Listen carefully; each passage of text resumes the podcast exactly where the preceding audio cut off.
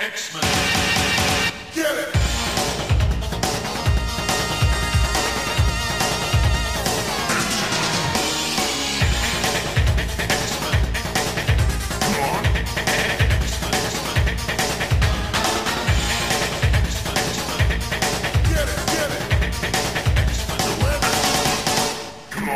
Hey everyone, and welcome to another exciting episode of Battle of the Atom. This is your weekly X Men podcast where we rank every story from A to Z. I'm Adam. And I'm the bad boy of X Men podcasting, Zach Jenkins. Hey Adam, Hey, how you doing? I'm I'm excited. We're still in our attitude era, right? we are in our Attitude era. Can I get a hell yeah? Hell yeah. I'm very excited. Thank you for joining us in our Attitude era. And because we're in our Attitude era, I figured that we should bring in a special guest who has more attitude than anyone I've met in my life. you may know him from works on uh, ComicCon.com or ComicsXF. It's Tony Thornley. Tony, hi. Hello. How are you guys tonight? Terrific. Thank you for uh, being here and, and joining us. Yes, I'm excited. Finally. See, okay. Finally, listen. here we go. There's some Listen. bitterness. Some There's no bitterness. I, I showed up. I showed up on what episode 200? That is some true. people. Wait, did he? I.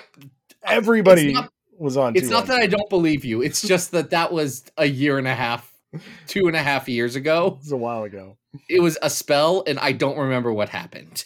I can. I if you would have said you showed up on episode three hundred, I was like, did he? Okay, I don't remember who's been. That's so that I'll tell you legitimately. This is behind the scenes for all of our listeners. That's the problem with uh having a bunch of friends who are all in this space, and some of which have been on the podcast, some of which haven't. Sometimes I sit around and say, wait. Is this person just my friend or have they been on my podcast? I honestly don't know. So Tony has wanted to come on for a while. He did have a cameo on 200, and we're very we did excited. write down that Tony wanted to come on, and then we forgot to look at that list for some time. See, we're terrible just friends, minute. Tony. So you're here finally. Thank you for being here, Yes, of course. Zach. We're back to a request this week, right? We are back to a request this week. It's not Tony's request. Uh, it is Patreon supporter Paul Frampton. If you want to be like Paul, you can go over to patreon.com slash comicsxf. Reach deep into your hearts and your pocketbooks and toss a couple of coins into our coffers at the $5 a month level. You get um, a suggestion like this, like how Paul said, he wants they want us to cover all new X Men 31 to 36, the crossover with the Ultimate Universe, including Miles Morales. Man, Ultimate Universe so hot right now. it's Earth invading. 1610 or 6160 or whatever you want to call it. Oh my god. It's Is- 1610, 1610. Is the new Ultimate Universe the same as the old universe? I thought they Okay, killed- hold on. No, that, that that's where 6160 comes from. That's the designation of the Ultimate Invasion universe. Oh, Okay. Is it okay? I want to ask Adam Tony. Hi. I want you. I want you guys to play a game higher or lower. Oh, Okay. it's like Price is Right. It is in since it was destroyed in Secret Wars in 2015. Uh huh. How many times has the Ultimate Universe come back? Twice. Right? Didn't Donny Cates try it? Whoever gets closest to the pin will win. I think it's four. Four? I think it's I- four. I think Tony's right. Okay, so it's obviously Ultimates. I guess it was Ultimate squared. Was it 100 that they had it at? It was the end of Ewing's Ultimates. It was the end of something that Bendis did. I think in Ultimate Spider-Man 2. Spider-Man. It was Oh, Spider-Man right. 2. Yep. Yep. Yes, Mhm. that's that's where it was. Uh, it also came back in Ultimate Invasion, and I'm trying to remember where that last one was. Um, the Miles Morales series, like this entire second year of the. Oh yeah, yeah, yeah, that's right, that's right. Where actually his uncle was Ultimatum. Oh, freaking this story Man. sucks. The, the Earth No. 16 miles is ultimatum. That's right. and then Donny Cates tried to bring it back and kind of did, but then didn't. So wait, is that and five? have- So that yeah, five? that's no, actually no, because Donny. Well, hmm, Because all of these are just like it is five, did it, isn't it? Yeah, because Yeah. the, the other four got kind of like dropped, right? And then now Hickman's the real deal, but all the rest of them aren't. Hickman, with special thanks to Donny Cates, as says in Ultimate Invasion number one. Yes. yeah. Uh, unless this is also Donny Cates. This may also be the Donny Cates thing, but I think what is to be said is that people keep trying to bring back the Ultimate Universe, even though they did a great job destroying it and keeping around anything that people liked about it. Because that was the rule. It was, hey, is there something you liked about the Ultimate Universe that we don't have over here? Because we'll we'll bring that over. There was like two Even two things. it was it was Miles and his supporting cast. Right. End of list. And then Cullen Bunn brought over some X Men stuff that he liked. Yeah. Jimmy Hudson no one ends likes up the over here Maker. and still here. Oh, the Maker. The Maker also came over. yes, yeah. the maker is The but no one likes Yeah. him. no. the maker sucks. Wait, hold on. Hold on. Hold on. Wait Are a you- minute. You're gonna defend the maker? Do you not like the Maker? The maker is so stupid. Come on. I love the Maker. Are Evil- you kidding? Evil Reed Richards with like a, a Yes! xenomorph hat. Come on. Yes. Hold on. Hold on. Hold on. I'm You going to ask like 'cause him. Adam. No, Adam, because I know you haven't done this. Tony, have you read Hickman's Ultimate, like Ultimate Comics Ultimates, and you still don't Oh, like the no. Maker? No, no, no, no, not Ultimate Comics Ultimates. I thought you were going to ask Ultimate Invasion. Nope. This is why. Okay, no, this is why. Go back, read Jonathan Hickman and Esad Ribić's Ultimate Comics Ultimates, where the Maker is rules. Like, sorry, the Maker's great, and anyone who says otherwise needs to read that story that no one read because the New Fifty Two also came out the same week. I, just a spoiler for this particular episode. I'm not doing that, and I'll tell you Okay. why. Because here's my spoiler: the Ultimate Universe sucks. Time and time again, we read these Ultimate stories, and they're not great. They never And are I- great. And I keep telling you, Adam, I keep saying that there's a small window in I there know. where Where is the window? really interesting. It's exactly when Hickman starts that, and he has Zorn and Zorn yeah. run the Celestials and the Deviants. And you got it. Ultimate Spider Man the whole time hmm is one Always of the good. best series that's I ever, uh, the, the best series of this century, easily. At least from the big two. Not not disagreeing about Ultimate Spidey. It's, it's yes. But it's also kind Ultimate of its own thing. yeah. It is. It is not as connected to the rest of the Ultimate Universe that was really defined by Mark Millar and his Ooh. aesthetics Yep. at the time. I'm also going to give a hot second that I think the book takes a little bit to get back on its feet after Bagley leaves. But I don't think anyone would disagree with that. but that's that's just a that's just a me thing. Uh, but anyway, the X Men go to the Ultimate Universe this time, and I'll give them credit. They spent a good 15 years not crossing over anything with the Ultimate Universe. You had Spider Man, hmm hmm and then you had Galactus went over to the Ultimate Universe one time. Yeah. Had a snack. That was pretty much it, right? Think so. Until the Yeah. last like six to nine months of the before Secret Wars. Yep. Right, right, right. Yeah. Yeah, that sounds about And right. They had they had done a pretty solid job of this. So Bendis, knowing that they're getting rid of the Ultimate Universe, does one last hurrah in there, sending his all new X Men through space and time into the Ultimate Universe to meet up with all of our favorite Ultimate Universe friends. This is uh, Brian Michael Bendis uh, with great art by Mahmud Asrar. Yeah, as is great, hitting on all cylinders here. And then uh, Gracia is doing colors, right? Gracia is doing the colors, and Nice. There's something. There's an interesting fact about this book. Oh yeah. Oh. Did you know that the big fight at the end uh, between Doctor Doom and the X Men Mhm. was actually a script that Marvel ended up using for uh, test tester pages for artists for a very long time. really So there there are a lot of like good artists of Huh. recent years who have a couple of pages of doing this their way. get out. And and I've seen that a few times, and I didn't put together that that's why I've seen artists like I can think right off the top of my head, Phil Sevy. Mhm. I've seen his version of it, and I know I've seen others. I can't think of any other names at the moment. Wow. yeah, that wow. makes a lot of sense. And is it specifically the ultimate versions that Yeah, were yeah, part no, of the prompt? because That's because wild. because Doctor Doom has his goat legs, Uh, oh, okay. Yep. Mhm. and I bet that's part probably part of the prompt because they want you to see attention to detail on things. Well, I mean, the number of characters that Mahmud is drawing by the time he gets to this last issue is really insane. Um, because throughout the rest of the arc, the team is split up. So the time displaced 05, Sans Scott, who's off uh, with Corsair at this point in the timeline, uh, get over into the Ultimate Universe, but they get split up. So, you know, he's able to draw maybe one of them at a time, fighting a you know a football team or Mole Man or whatever, until the very end when he has to draw everybody on multiple double page spreads, and it's a lot. How do you feel about the plot structure of splitting up each member of the cast and letting them have a few pages to accelerate their plot every issue? Uh, I'm fine with some of it. I think that it works better for some characters than others. And the characters that it works well for, obviously, are Jean and gets to hang out with Miles, which is great. It, it's kind of cool having Laura and Warren hang out with Jimmy Hudson and explore Weapon X and learn out about, you know, how man made mutants. Um, what the one I just mentioned earlier, though, that's the real stinker of the bunch is that Iceman gets stuck fighting Mole Man in uh, what is it, Las Vegas? I think It's it is. Atlanta. Atlanta.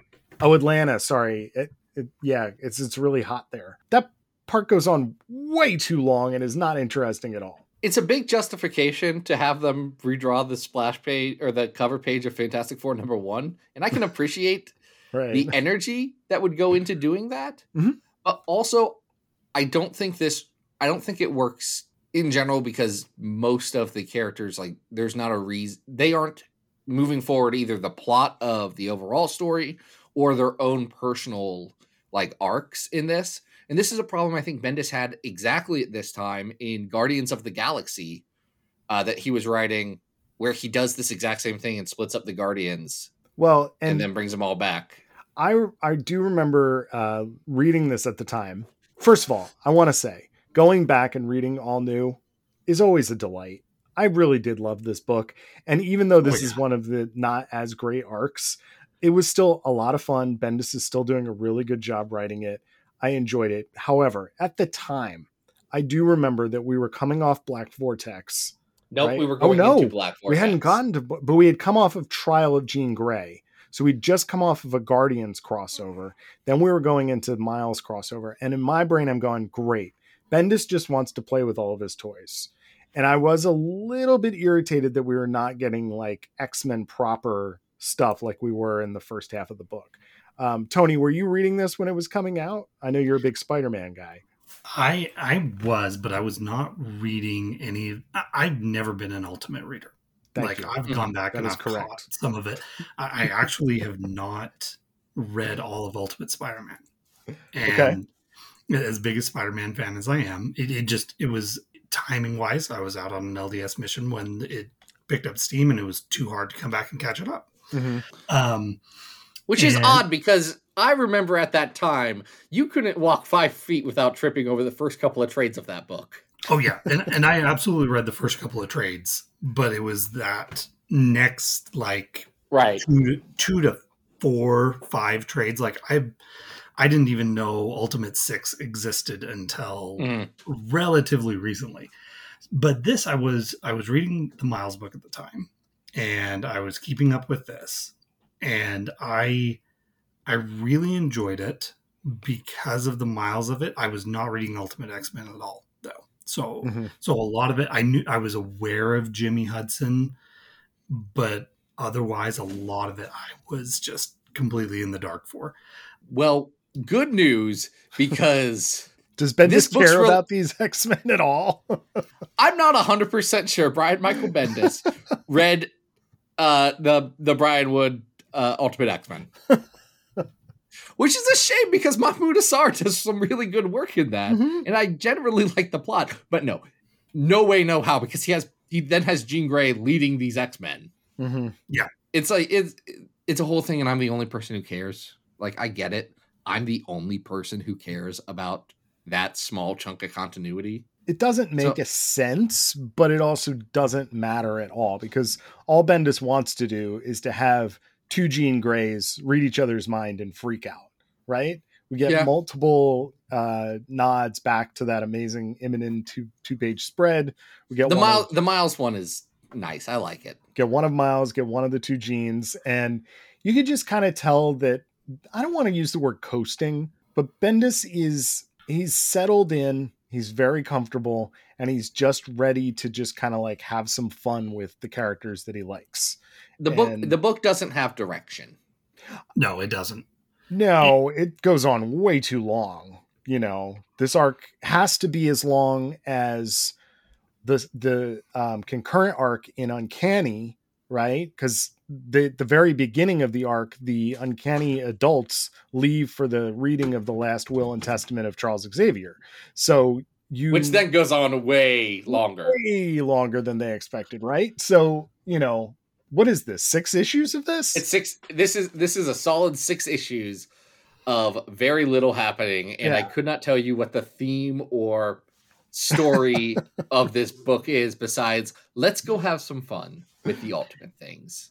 And you know, I I think it would have been fine at this length if it, if Bendis had focused on the more interesting things. But there's too much time being spent. Like the Iceman plot line was really only there to establish that mutants were man-made in the Ultimate Universe. That's the only Mhm. reason that's that plot line of this story arc even exists. The I think six issues would have worked if Bendis had focused on the more interesting parts of it and like the Bobby plot line w- would have been is completely the same as the Warren and Laura plot line because hmm. once they reunite, they find out that the mutants were man-made. Then making that whole Bobby plotline redundant because it's much more interesting from the Laura and Warren side. yeah, exactly. So it's just an exposition tool where, like, I think the Jean and Miles, even though that's the bulk of the first three issues of it, there could have been some more interesting stuff done there. And the Hank and Latveria storyline is so interesting, and it's barely, barely touched on until like the third issue of the story arc. Mhm. It is it is very interesting, but I'm going to say as the ulti- late Ultimate Universe pedant that I am, this is a very confusing uh, interpretation of Doctor Doom, specifically uh, one how Doctor Doom died in died in Ultimatum and then didn't die and came back in Ultimate FF. Uh, that was that was the Ultimate Future Foundation, which y'all know who was the members of the Ultimate Future Foundation. I do not.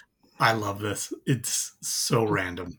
Um, it's Iron Man, Invisible Woman, Falcon, and uh, the Machine Man. Oh, okay. Oh, but Machine Man is Danny Ketch, Oh, what? Okay. Like the other Ghost Rider, like Ghost Rider. I guess Ghost Rider three, but really Ghost Rider two because yeah, no yeah. one cares about Old West Ghost Rider. Yeah. Okay. Okay. Yeah. I mean, Doom was a good guy in that series, and then it doesn't matter. It doesn't matter. This Doom is basically 616 Doom in a different universe. That, that's He's just all he regular is. Doom. He's just regular old Doom. They make fun. They make fun of his name, like Victor Von Dame, Von Dam. Yeah. Why? just call him Doctor Doom, you losers. it is funny that his name is Van Damme. And I agree, Tony, there is like a story to be mined there for uh, Hank being used for, you know, nefarious purposes. But uh, we don't get into it because we have to get to the fist fight and we have to solve it. Uh, we never mentioned Hey, how what this did act- they? What did they call? Hold on, because now I have to know.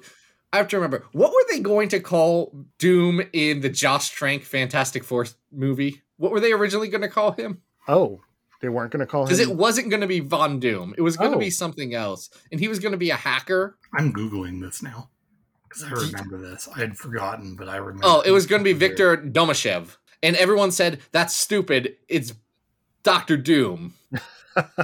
oh, it doesn't matter. Um, Um, it super matters. Adam, have you? Please tell me you've watched the bad Fantastic Four movie, not the no, super bad one. The No. bad one. They're all bad. There's never been a good Fantastic I Four know. movie, and there never will be. There's I never disagree. been a good movie with they could- Fantastic Four characters. we, we can make it happen. Yeah, yeah Can we? was. Sure, sure. Listen, Wait, theoretically, no, you name, could. hold on. What's one good movie with Fantastic Four characters? And if you say Incredibles, we're going to fight about a different thing. Ant Man and the Wasp: Quantumania is a Fantastic Four movie, and you cannot change my mind about that. Is that a good movie? Okay, though, Tony? but that's not a good movie. is it? It's No, a- it's a bad movie. That a- movie sucked. It's the best Fantastic Four movie that, so far, though. Interesting. I like this this theory. They're Very still making. uh, I mean, I, I'll concede you that point. Still a bad movie. Still wasn't good.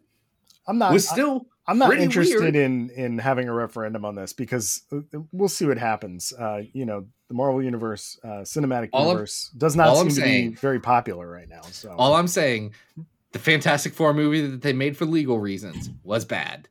The first Fantastic Four movie was bad. The Roger Rise of the Silver movie? Surfer, bad, but does have Doom on the surfboard, so does get about as close as you can get. The Josh Trank one, bad. Uh, the Doctor Strange movie that had Jim Oh. from The Office, Whew. bad. They've not made a good one yet. it's okay.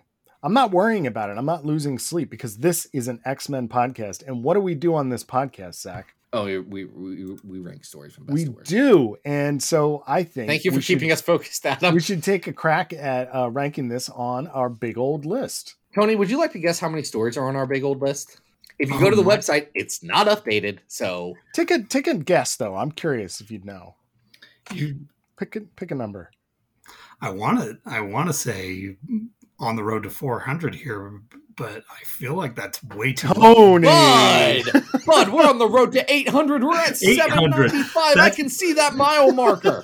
400 is number of episodes, not number of stories. My gosh. And even Oh, that, Okay. Okay. even that, we're only on 307 right here. We got a while till then. How He's are you not keeping track of every last minute detail of this list that, frankly, only exists in people's heads as a concept more than anything else? Like, I have it written down. Yeah. Adam has the same file. hmm But no one's auditing this list. To be fair, we could move. I could say, actually, what if Magic is number 35 instead of number 36 right now, and no one would call me on it. None true. of you would know the difference. no one's Uh, playing but the we- home game. we do have 795 stories on this list, with the best story being the House of X Powers of 10. Number 100 being Wolverine 48 to 50, the Shiva scenario. Number 200 being All New Wolverine, Enemy of the State 2. Number 300 being Generations, Phoenix, and Jean Grey. Number 400 being Excalibur 62 to 65, Return of the Warpies. Number 500 being X Men No More Humans, OGN. Number 600 being that time in Defenders where Magneto got turned into a baby. Number 700 is Prophet Cable, Prophet and Cable. Mhm. You know the one we just talked about. it. Yep. In 795, the worst X Men story of all time is say it with me. Uh, 2099 World of Tomorrow. World of Tomorrow. There you go. Um, Listen, so hot right now. And by the way, we haven't said it, but we said in the Miles episode or the Bendis episode. Miles Morales, perfect, great child. Everyone loves him. He's my kid, Spider Man. Love that guy. Yeah. I'm I'm do not gonna- think this is best showing. I I still enjoyed this, and I think that we are probably in. If we're not in the 300s, we're in like the top half of the 400s. I think. That's about where I was looking. I'm going to I'm going to say this is probably a better story than New Avengers the Collective. Tony, I assume you're aware of New Avengers the Collective. I read it as it was coming out. Would you say this is better or worse than that? Yeah, it's it's better. It's definitely better. Is it better than Schism at 397? yeah, this is, this is better. This is better than Schism. Yeah, it's Okay. definitely better than Schism. Adam, I'm gonna say at 377 is Amazing Nightcrawler. Oh, interesting.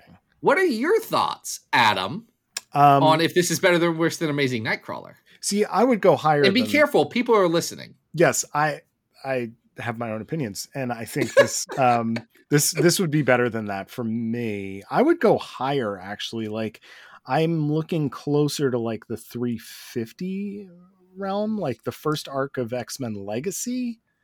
X the first arc of X Men Legacy is a little messy, uh, but it reaches for a lot more than this story. So I would give the I would give the nod to Legacy. Yeah, I don't know if this is it. Like, I wouldn't put this above 335, which is Bizarre Adventures 27. I think, or No, yeah, I'd I'd look.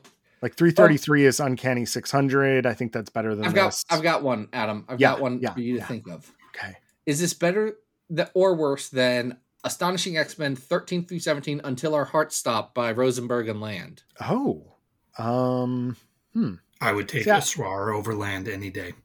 Yeah, would I like this more than that, and I like this more than the Axis arc of Deadpool. But do I like it more than the Halloween Jack arc of X Men 2099? Hmm. Adam, I kind of think the Halloween Jack arc's better.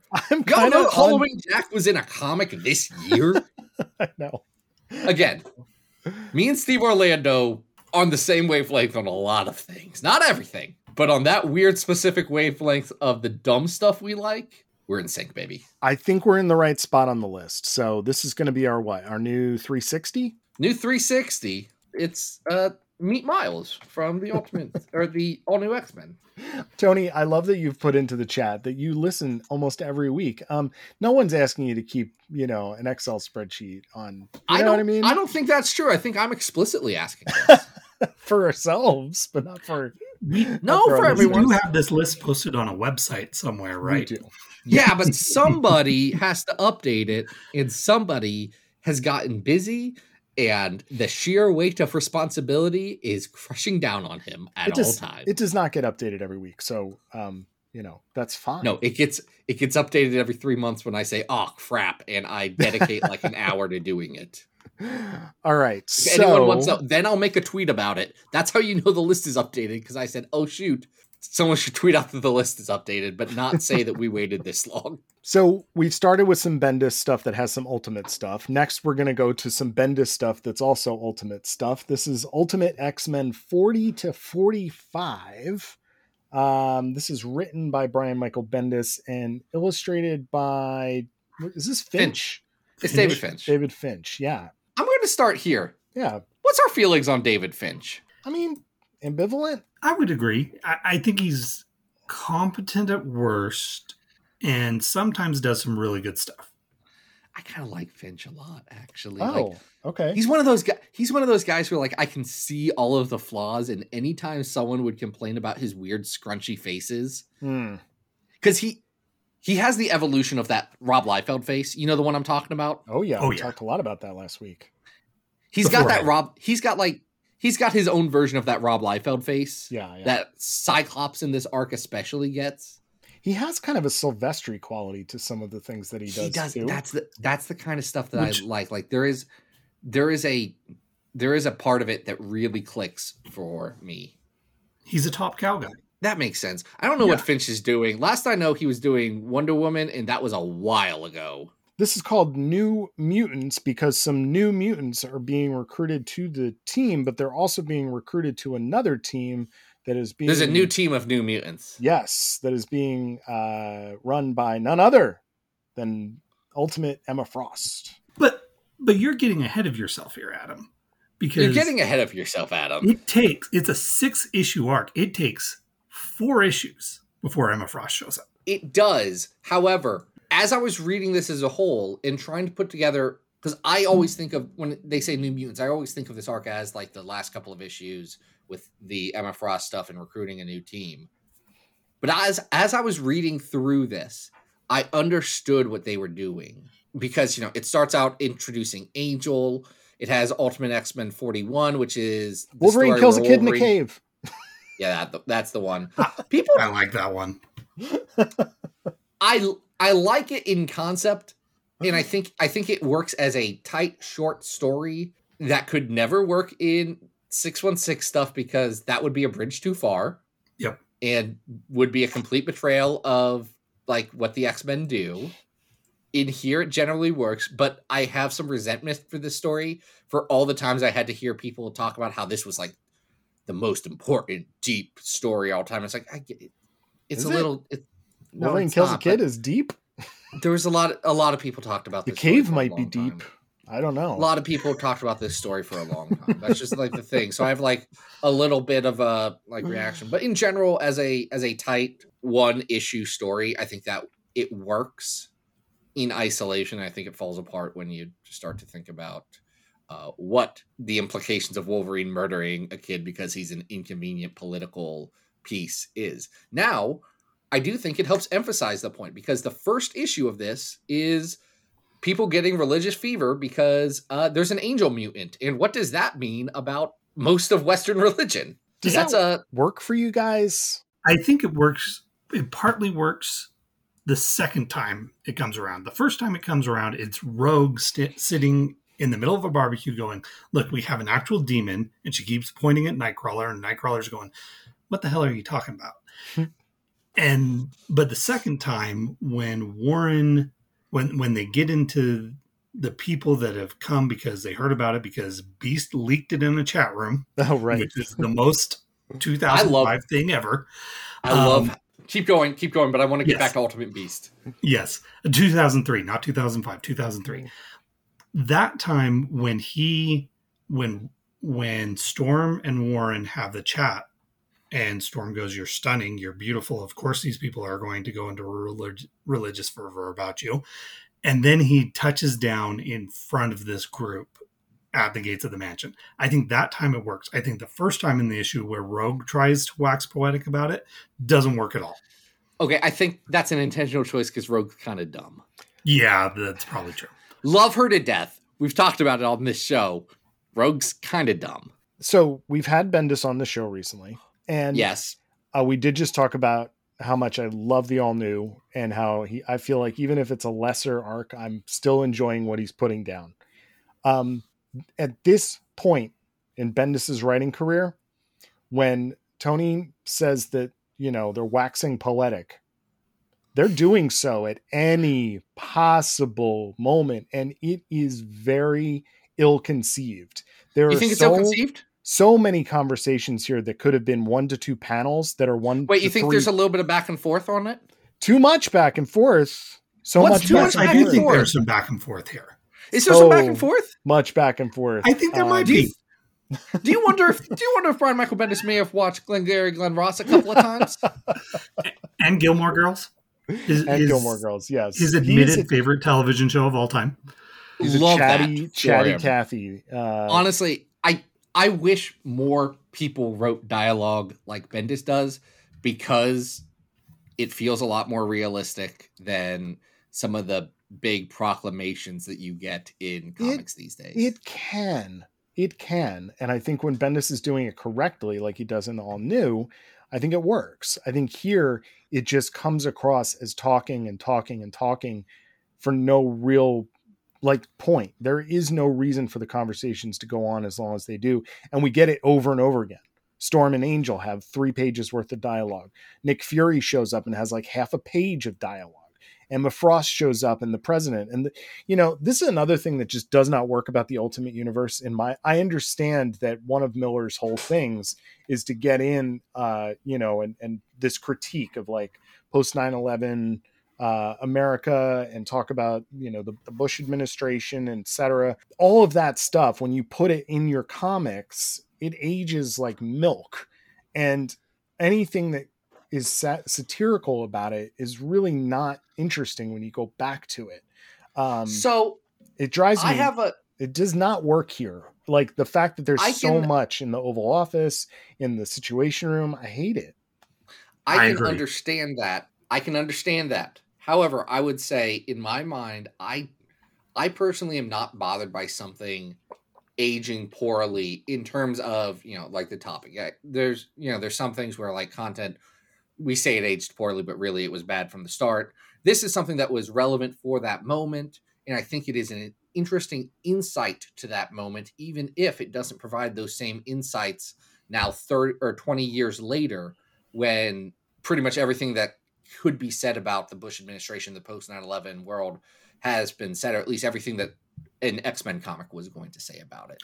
So I think you're hearing a lot of things over and over again. But what I think works about this arc for me is that Bendis is taking a very like mature point of okay wait if mutants are going to be celebrities in this world and like we are going to have them be a stand-in for a minority group or whatever the mutant metaphor is going to be for this how does that work in the gross world of politics because that's all this arc is about is what mutants are going to be politically acceptable and what aren't and the crux of this arc is charles xavier is not politically acceptable because there is concern that he would just wipe your mind and say prevent nuclear war from ever happening just as a just as a example of things charles xavier could or couldn't do Yeah. You're not Which- wrong. I, I- just think you could expedite this and tell the story in three issues, right, Tony? okay but that's Yeah. every bit the story And, and so I think I think the story generally, when it works, it works really well. Like the opening scene is probably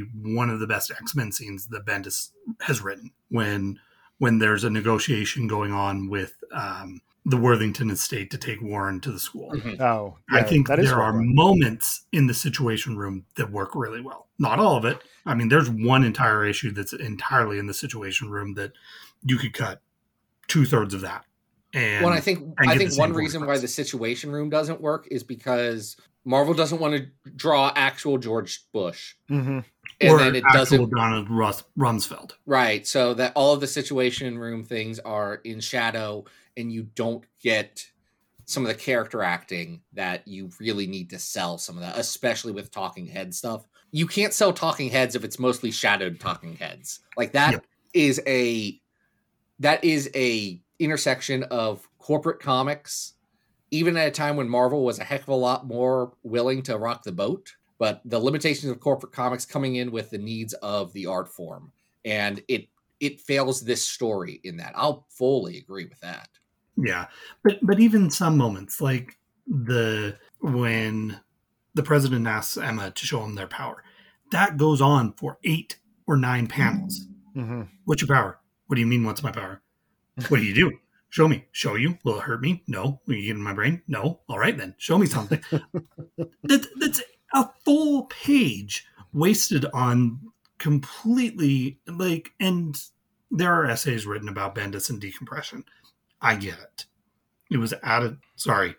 Um, it was at a time that yes, he was very decompressed. But but there are also times that even the shadowed stuff does work at the at the end when the joint chiefs of staff and whoever the other guy is have realized that they screwed up royally and Mhm. Fury's coming after. They're both in shadow, and there was no reason for the chief, joint chiefs of staff, to be someone we recognize. You know, he didn't need to. I honestly do not remember who the Joint Chiefs of Staff was in 2003. I don't know who the, the current joint chiefs of staff are.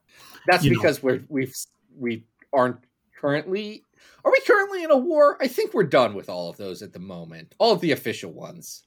Yeah. I guess Iraq and Afghanistan were never official wars either, so that kind of throws this off. But in general, our military action has died down. Yeah. So regardless, it, it's. I think this is a better arc than than it should be, but I think it really has some serious issues with decompression. Um, it, it's Bendis at his worst when it comes to decompressed comics, in my opinion. But the highs of it are really, really strong highs, and I really, really like that about this arc. by the way, uh, in 2000, uh, in 2003, the Joint Chiefs, the chairman of the Joint Chiefs of Staff was Richard Myers. Oh, very Who. I could not pick up, uh, pick out of the lineup to save me. I could not either, but figured I would let us know. Um, the one thing I do like about this is at the end of the arc, Emma's team immediately there's a sentinel that appears, and Emma doesn't even have time to really have her own team before like Beast dies, um, which is like a very Emma thing to happen. Is that her like Immediately, one of her her student, one of her students dies. and the other ones are all like running and injured and she has to you know so th- there's a bit of irony in that um but overall i just i did not enjoy reading this th- with the same uh life and and excitement that uh that i did with the all new so i would definitely Yeah. like I- this more I would say one thing I want to say about Ultimate Beast, who shows up in here. yes Ultimate Beast is the prototype for what Bendis does with Beast, which Mhm. really sets the stage for where Beast is in current comics because Bendis taps into how petty and how like small Beast feels at all times and wants to make every wants to make himself seem bigger and more braggadocious and make other people feel small. Like that is a big thing for him. He has a lot of doubt about that and wants to be right about everything and thinks he is sometimes. And that I think that really works. It worked the chat room stuff where he's leaking things that's funny about the X-Men. It's funny and then oddly present uh, to a time where, you know, military secrets about uh, the war in Ukraine are getting leaked on Discord from from from army guys who just want a little bit of internet clout who Yeah. are posting through it. Yep. I Yeah. that that's a good beat for Beast. I like the concept of Punk Dazzler for the Ultimate Universe. oh we didn't if even talk about think punk it- dazzler yeah there's not much to talk about. No, I- th- there's Grawlixes. That that's the extent of Punk Dazzler. Is there's a bunch of Grawlixes instead of actual swears, and that that's all there is to her in this arc. I think if you're gonna do if you're gonna do like here's the thing. Ultimate Dazzler should never have been like a core character in the book. So if Mhm. you're just gonna have Ultimate Dazzler pop up, that's a fun way to say, and this is the Ultimate Universe spin on it. Yeah. That's fine. It's Because it's either that or have her be Britney Spears, and no one wants that. it's like nothing not against today. Britney Spears, but no one wants Britney Spears Dazzler. That would be no. We already saw that I in in Joe Casey's, uh, you know, uncanny. We did so- see, and no one liked that. Rob. No, no. So I'm um, where should we rank it? I'm saying this is going lower than uh, than the all new arc. I, I did I- not enjoy this nearly as much. I do have to throw in. I think it is better than probably ninety percent of Millar's Ultimate X Men, though. Interesting. See now that I, hmm, to, we do have some Ultimate X Men that are much higher than than where we were, and we I, have World Tour at 101, which Yeah. is the highest, and Tomorrow People at 130. yeah, and I and I, don't would think say, yeah, those are the two arcs that are better than this by Okay. far. I think the rest Yep. of Millar's Ultimate, no, not it doesn't come close to this. I would say this is worse than World War X. The second time we've brought up World War X on this podcast which is at what? today, 254. Oh yeah, yeah. No, I I I stand. I think we're probably in the 400s here. Is better? Um, Is, Yeah. is it better than it, at 503 is the Tempest, which is the next arc of this, Mhm. which is the one where Charles Xavier gets thrown down some stairs. Oh wow. I you know what? I think this is better than that, Zach. I mean, This that, is probably better than the Tempest. It has the stairs moment, but that's not a good. the arc. stairs moment isn't good. It's just I'm never going to stop thinking about it. Does Brandon Peterson draw Scott Summers as Mark McGrath? Because Dave Finch does the entire arc. Oh, that's Dave true. Finch. Yeah. I cannot get behind the Scott Summers in this book. For That's the frosted worst tips, thing. Frosted tips, and inconsistent goatee. Scott Summers. those this those weird entire- Oakleys that he's got. Yes, Oh wow. I mean, that's a it's a very 2003 look. It's just when the youth the youths have The started to like cycle back around to fashion. Ain't no one doing guys looks in 2003. That one's never coming back. no, And it shouldn't. I think we're lower than uh, that time that Nightcrawler went to Crystal Saga Crystar uh Crystal Saga Warrior. of Crystar, the Crystal Warrior. Yeah. Yeah. probably not as good as that. Is it better or worse than Girl School from Heck? I, I think it's worse. I would say We're in the Yes, right neighborhood. we are I think so, above too. Mutant X one through three. Uh yeah, definitely. I'd agree okay. with that. Who has strong feelings about X Men First Class Volume Two, Number One, The Job Shadow? I think this is better than that for the reasons that Tony highlighted. There are some good like character moments here. It- Tony, did do- you have strong feelings about X Men First Class Volume Two, Number One? N- not at all. And honestly, except for the Cyclops design the entire time, I think Dave Finch's art is really good Oh, throughout this. I do like it. okay. Here's what happened: Dave Finch started drawing Bat, got Batman money for a while, Ah. and hey, I bet Dave Finch draws a pretty good Batman. I bet. Yeah. Yep, I- he does. So, so, anyways, directly above that X Men First Class issue. Oh, we already did that. Yeah, yeah, yeah, yeah. That's Okay, that's okay. all done. We had the Excel open. Sorry, Tony. hey, someone's gonna be like, "Oh, they're using Excel. Why don't they use Google Sheets?" It's because I work in like a business, so I use Excel all the time. I'm sorry. I'm sorry. There's nothing They wrong. pay. For It's a really good. It's a really good Excel spreadsheet. All right. People get really weird about Excel, and maybe all the like I use Google Docs all the time. It's great, but people do I'm know that the- Excel has more functionality, right? no, because a lot of people don't actually use Excel in any sort of I know. deeper function where you actually need to compile a lot of data Hmm. and do a lot of junk quickly. And it doesn't matter because Excel does not feature prominently in Ultimate Spider Man Annual Number One by Brian Michael Bendis with pencils by Mark Brooks. Inks by Jamie Mendoza. Jamie Mendoza. And Scott Hanna.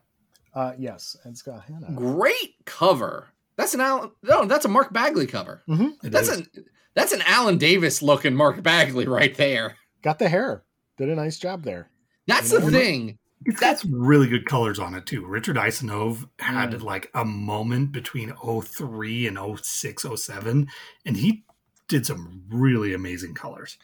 it's hitting pretty good here. Like that's a good cover. And I'm a sucker for the weird Ultimate Universe uh widescreen bars Oh, that you get. Yeah. That's what those are, aren't they? The widescreen bars. Yes. Is that what they're supposed to be?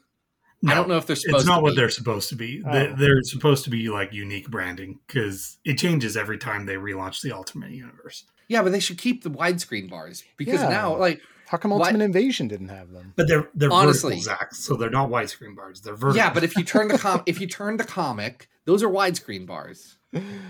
I I, guess. I think they're supposed to be 3D to create a 3D effect because Ah. every one I of these covers too. has something hanging over the bars. ah, I think that was that was the original intention, That's especially with those truly atrocious original Ultimate Comics covers. Yes. That who did the the first the first Ultimate Spider-Man cover is just a terrible image. It, it, it's I think it's Mark Bagley that someone then redrew in a computer. It's so insane. I just I constantly think no, it's that's a Joe Quesada. Is it Casada? Is it really? Wow. That's a Joey Q. it definitely looks painted over though, like Tony was saying. Yeah. Oh no no no! It's it it is not a pure cover. Anyway, Joe Quesada does not appear in this except for as editor in chief. This is the story about Spider-Man wanting to go on a date. Uh, no, that is incorrect. Well, ending up going on a date. That is correct. But the person that wants to go on the date is none other than Ultimate Kitty Pryde. So Yeah. I love the concept of of this whole thing because th- this is one of the points that I was reading Ultimate Spider-Man and Mary Jane kept dashing into danger like an idiot. Okay. And so Peter broke up with her. Mhm. Power and responsibility stuff. He broke it off with her because she kept just tr- getting into the middle of it, and he couldn't bear the thought. There, she had like one near miss too many that a bad guy grabbed her or something like that. And I'm sure I say bad guy, it was Norman Osborn. I, I don't remember for sure that it was Norman Osborn, but it was Norman Osborn. Yeah. Um, and just one time too many. And Peter, you know, it was like this big momentous issue where Peter and MJ broke up. And and I think this is like six to twelve months later, real That's- world time. Like I think Yeah, there's a 'cause few arcs after that. I'm I'm going through Ultimate. It's been a while since I've looked through Ultimate Spider-Man. There's the Warriors arc. Yeah, it's there is that that long Warriors arc where he teams up with like Moon Knight and Elektra and Black Cat and all that to fight Kingpin. and Moon Knight is one of the few Moon Knight and Daredevil, the two ultimate characters who do not get any sort of ultimate redesign because their original designs are just so good. Moon Knight Um, Moon Knight gets a bit. it's a of one. tweak. It's a tweak. It's not a. He gets his redesign. hood It's a taken. tweak. His hood's down. That's Yes. that's what's happening with Moon Knight. He doesn't have the hood on. He I think we need down. to be clear though that the vast majority of the ultimate versions really don't they're not that dissimilar from their original they're- they're Oh, especially the second tier. Like, the second on. tier ones. like the X-Men are still the X-Men. Yep. So, anyways, but I just love this concept because Peter Parker with another superhero has not been done enough. Hmm. and that's where this goes because the, uh, the he's dated other superpowered people everyone knows black cat is like his number Right. 3 Mhm. greatest love interest Number i almost two. said number two because i forgot about gwen stacy uh, I number three I I am not 70 years old, so I don't care about Peter and Gwen dating. i read spider-man blue that's the only reason i care about peter and gwen stacy okay, yes, but but hold on. Hold on. How old's Jeph Loeb right now? True.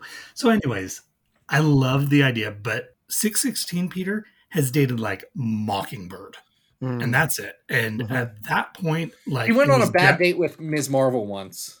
Captain Marvel. No, she was Ms. Marvel at the time. She was Ms. Marvel at the time, but I just we got to wanted to make sure to disambiguate distinguish it because was- of the it was teenagers. Yeah, fair enough.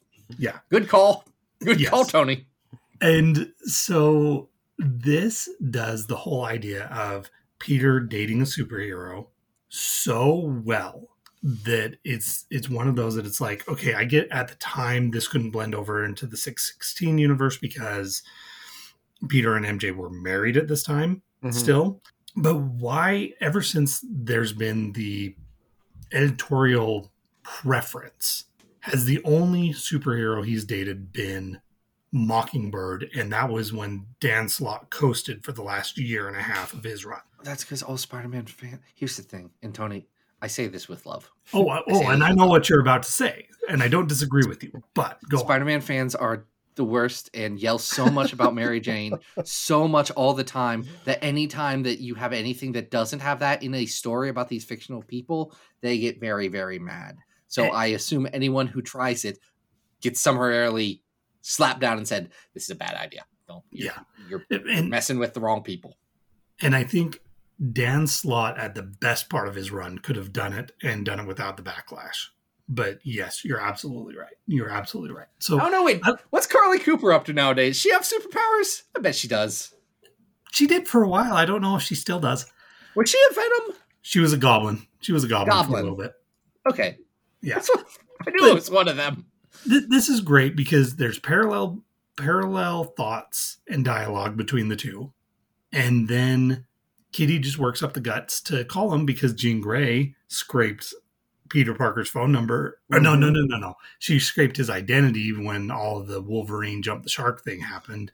Okay, Kitty- to be fair, Kitty called information to get his phone number, which is again so 2003, 2004. it's it's great, and they're cute. They're a cute couple. It's a fun. It is a fun twist, and I do think that she becomes a good cast member for Ultimate Peter Parker for the longest time, especially because, frankly, Ultimate X Men was a little busy. They had a lot going on. Yep. Maybe Bendis can take take one of his favorite characters and throw her into this book. Well, we've Yeah. already established that Bendis loves crossing over his characters between his books. Loves it. right? So we're seeing that happen here. Um, you just heard me belly aching in the last story about the decompressed conversations. Here, I think it absolutely works. It's good dialogue. You know, there is this really great four page thing where it's the phone call of Kitty actually calling, two page spread of, you know, the two of them having their conversation. It's kind of jilted and uncomfortable, but also like, wow, this is this is great. And then you get this great like page afterwards where both of them are just kind of silently like enjoying the moment after they hang up. It feels genuine. It feels based in like real human emotion, um, where a lot of what we were seeing in that last arc did not. Um, so Yeah. I, I really enjoyed this. Where I said in some places, I, I think I said this in some places that previous arc was Bendis at his, at his worst. This Mhm. very similar dialogue cadences, very similar methods of speaking back and forth, but it works so well because it feels like teenagers Twitter pated with each other and and in love with each other. Absolutely. So I, I enjoyed this a lot more. Um, I think the art has a lot to do with that too. Um, Mark Brooks is bringing kind of a cartoony sensibility to this that Yep. um, I think it works in the style of Ultimate Spider-Man and and works with Mark Bagley's style so that it doesn't feel out of place um, in Yeah. terms of the storytelling of this book. So yeah, I Yeah. think I think this works in a lot of the ways that the the last arc didn't. Um, and you know, it shows an evolution of uh, you know what Bendis is capable of. eh, You know, in terms of having these these drawn out conversations and whether they they feel natural or not. I think the biggest problem with this is that there's some weird, outdated, slightly outdated slang, and then some Yiddish. I think that I don't recognize. I think it's Yiddish. I'm not entirely sure. It might have been weird slang that I've also never heard of before. It was it was definitely Yiddish because this was this was Bendis writing Spider Man and That's true. Kitty Pryde. That that's true. Um, and and then that second to last page, where it said where the email, and I sent this to Adam before we recorded, where it said we made Yahoo, and my oh. brain has been so disconnected because Yahoo has not existed as an entity for me outside of my email address for for years that I just went. Is that like a 2004 version of We Made Whoopi, but but G rated? Like what? And then I was like, oh wait, Yahoo the news service. Oh, okay. But I still know people who use Yahoo News because they've been using it every single day. My goodness. They are just used to it. By the way, Yahoo Oh. News still going on.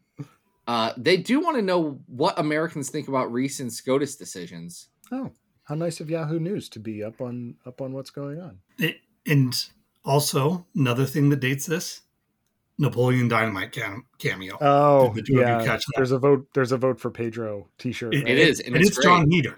It's Jon Heder wearing the vote for Pedro. Y'all, I don't know if you were in high school during 2004, but I can tell you very explicitly that shirt was around. There were people Zach. wearing it.